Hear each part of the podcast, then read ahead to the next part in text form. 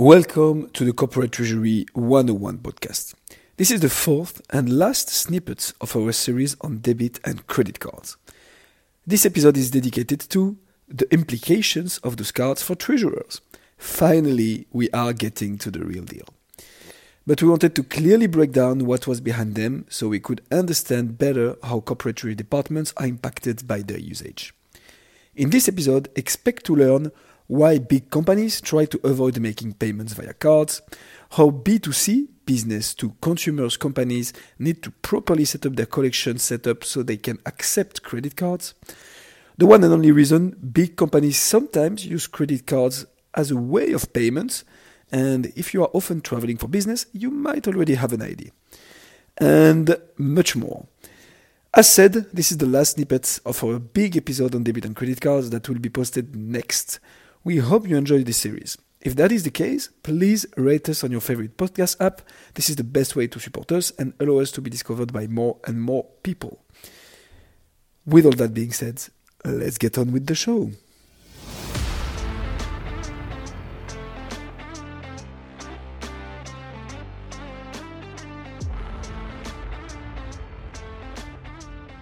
All right, Graham, so you took us through uh, what debit cards and credit cards are, um, the different, uh, what you called stakeholders, different parties involved in the transaction and who gets a cut of what and what each person's doing. Mm-hmm. Um, tie all this back to corporate treasury. What, how does this implicate corporate treasury exactly? Yeah. So we often start this section, the implication for corporate treasury, by tackling obvious points. Um, the fact that big companies and so corporate treasury departments rarely do pay their suppliers, employees, and so on via credit cards. We said the same for the checks, and we said the same for uh, physical cash.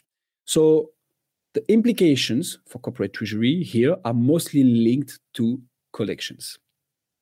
Okay, but if you're a B two C company getting paid uh, by customers in credit cards, B two B probably less, maybe it's a bit more bank transfers, but uh, could be as well. Uh, exactly. But I mean, I've had in the past corporate cards, for example, so corporate credit cards. As an employee, you um, mean? As an employee, yeah, yeah. For, issued by my companies for my travel expenses and whatnot. And that, that, that's an implication for the treasurer, right?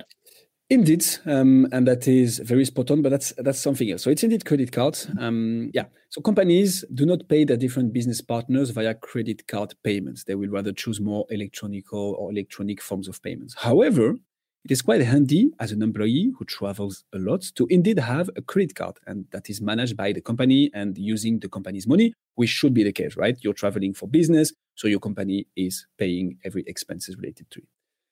However, those are called credit cards program, and this is something that is made available for the employees, but this is not the company directly paying its stakeholders via credit card. So what I propose is that we don't cover them in these episodes. Uh, this is, again, something just different. But we can definitely bear it in mind for another. The classic Guillaume line for another. When I do not know how to answer, this is another episode. Okay, so what about collections then? There must be a lot of implications for collections. We talked about cash, right? Yeah. Uh, as a company that you're someone that's collecting cash, it's actually a lot of um, implications. Your bank network needs to be um, as broad as your branch network as well, et cetera. Tell us about Uh, the implications in treasury yeah. uh, for a company that's collecting payments in, for me as a as a, a cafe. Absolutely. What implications are you taking into account? That's the perfect example. And it actually is going to sound familiar, Hussam. Um, but we are talking here mostly about retail businesses such as your cafe indeed. As explained, uh, when doing business between each other, companies rarely choose to pay via credit card because, first of all, uh, the cost is rather high, as we saw, and because it's uh, actually not convenient at all. When you pay from one shared service center or from he- one head office to another, you don't want to go physically to the other person's business and pay there. However, in retail, um, and in the case of your cafe, when you sell to consumers, you need to be able to accept credit cards. That's, that's a given. And as this is for now uh, the most widely used form of payments. So indeed, it's exactly like cash. So the main question is how to collect debit and credit card payments in the most efficient way.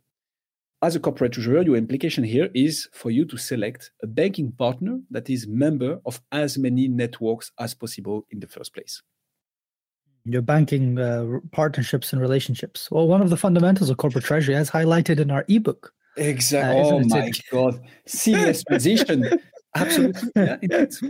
Make sure you download our ebook, guys, corporate treasury one oh one dot com.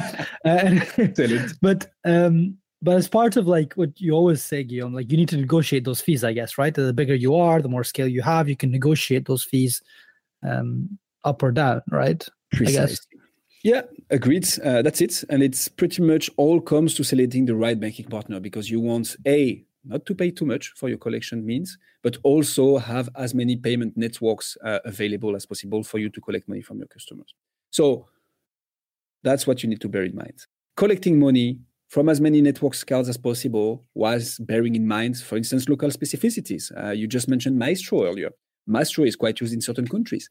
Uh, Bankcontact is another, such as uh, Belgium, for instance, and the Netherlands. You use quite a lot this network. So as a corporate treasurer, when you select a banking partner, you pay attention to what payment networks they are a member of, how they enable you to collect card payments. So you need a point of sale, uh, potentially a cashier, a checkout, uh, and something that allows you to read credit card payments, and the fees, obviously.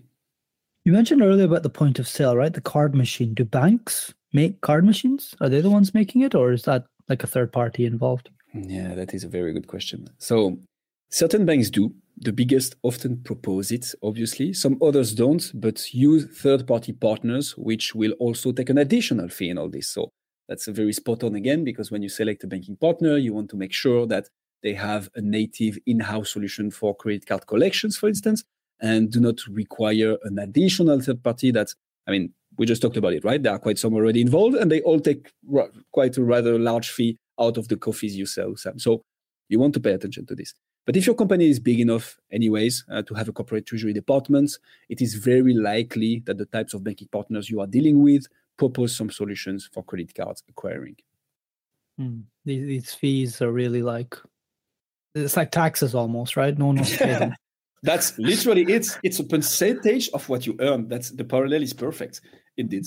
And so in the end, compared to the two other payment types we talked about so far, so cash and checks in our payments uh, stories journey, credit cards are obviously the much more convenient, but also the more expensive, since they are percentage-based.